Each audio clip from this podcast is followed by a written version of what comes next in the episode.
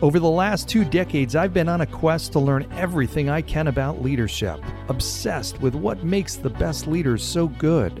After running companies small and large for the last 20 years, today I speak on stages all across the world to audiences who are interested in that same question. My name's John Laurito, and I'm your host. I invite you to join me on this journey as we explore this topic what makes the best leaders so good? Welcome to Tomorrow's Leader.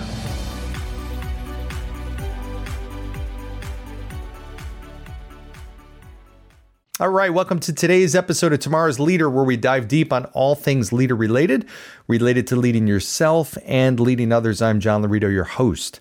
So, today I want to talk about the importance of, as a leader or business owner or whatever uh, role you're in, inspecting what you expect. And in particular, what I want to talk about today is inspecting your sales process or the client process more specifically because I find that a lot of leaders, especially as their organization grows, they get really too far removed from this and they forget the basics of the business, which is all about that customer or client feel and interaction and experience.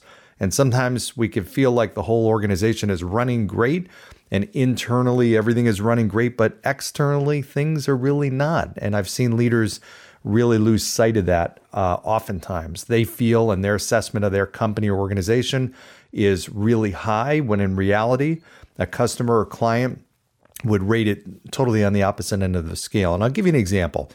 Uh, we've all been approached by salespeople with all different product services or whatnot, uh, programs uh, like me, and I'm sure you do as well. Uh, you get emails, you get whatever, text messages, phone calls on a regular basis. Rarely do I really entertain these, but every so often there's somebody that you know, I will respond to. And it's usually the people that have something that, and they're very direct and open and transparent with what they are offering or putting forth or want to talk about or propose. I respect that. What I don't respect is where it's the bait and switch and it starts off as one thing and turns into another. I had somebody recently reach out to me to suggest someone uh, as a guest on my podcast, on this podcast, Tomorrow's Leader, uh, which I'm always looking for great guests. Um, and this person told me in an email about this person, and uh, they sounded terrific. So I said, okay, great, let's set up a call. So I, I did a Zoom call with this person or at this scheduled time, and it was it was the the person who had had recommended this individual and the individual himself. Um, you know, after two minutes, uh, maybe even less, uh, I realized this was not going to be somebody I'd want to have on the podcast. Uh, not somebody I don't think that everybody would enjoy listening to. But it wasn't that. It was the fact that within a very quick uh, few seconds or minutes, the conversation steered to what now became apparent as the real purpose of this call or uh, Zoom call. And that was to sell me something that he felt that I needed, which was a tool or program technology to help run my business.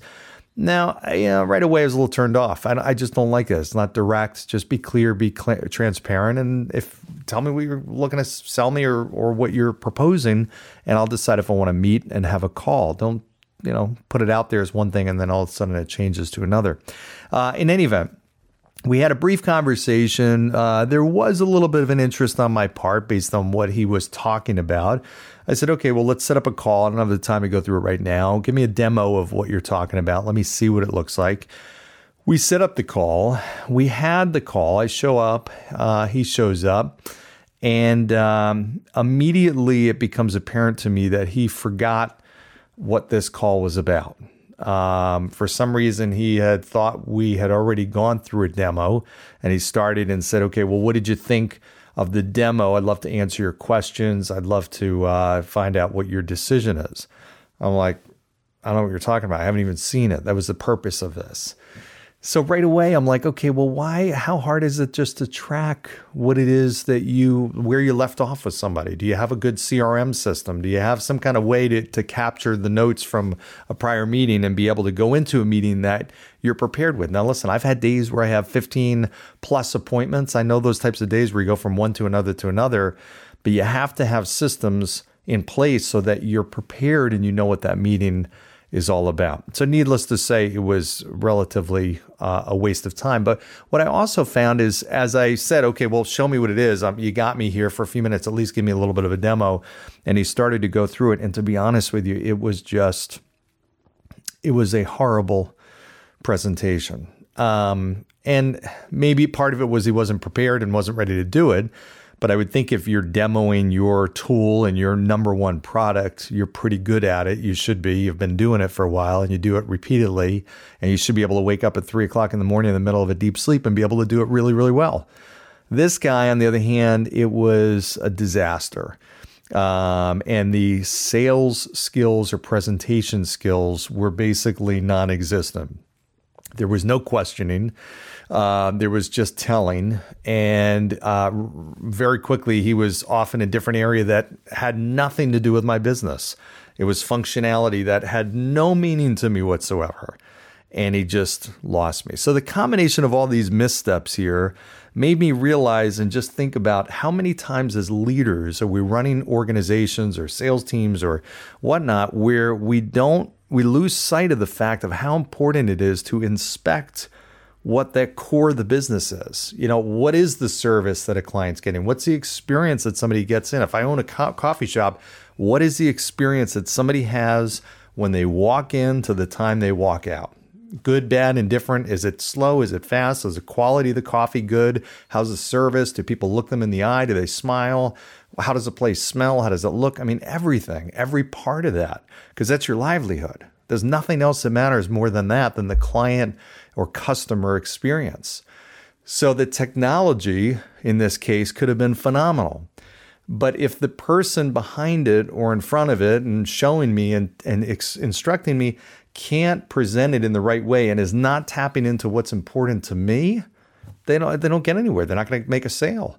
So I could be the CEO of that company and have a team of people like this person uh, and have the best technology and product out there but it's not being led the right way. And I, as the leader, am not leading the right way because I got the wrong people doing the wrong things. And ultimately, then it's just the weakest link of the chain, which is the most important one. Uh, so it just doesn't make sense. So, quick topic today, but my message to you leaders out there again, I don't care if you're you know own a restaurant yeah if you run an automobile dealership uh, if you are a um, coach of a team uh, if you are running a, a pharmaceutical uh, division, uh, company division of a pharmaceutical sales company. Inspect the process. Put your people on the hot seat. Have them present just like uh, you were a client or a prospect, and have them go through their whole sales process with you. Uh, I find that people, I had uh, people that work for me that have been doing it for 10, 15 years. And it was scary sometimes when I'd inspect their sales process, which it would be assumed They've been doing it so long that they're great at it, but you'd be surprised oftentimes when somebody's been doing something for a long time, they either develop bad habits, they get lazy, they cut corners, they cut out important things in a presentation, whatever it is. They're not communicating everything they need to.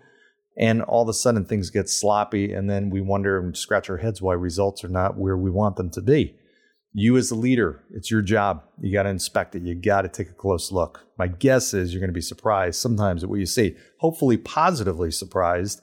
But unfortunately, more times than not, you're going to be uh, opening up your eyes to something that you may not want to take a look at, but you need to.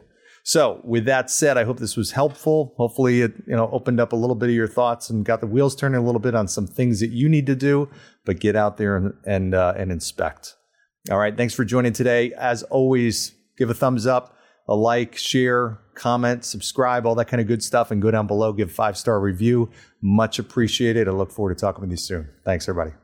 Thanks for joining us on today's episode of Tomorrow's Leader. For suggestions or inquiries about having me at your next event or personal coaching, reach me at john at lauritogroup.com. Once again, that's J O H N at L A U R I T O G R O U P dot com. Thanks. Lead on.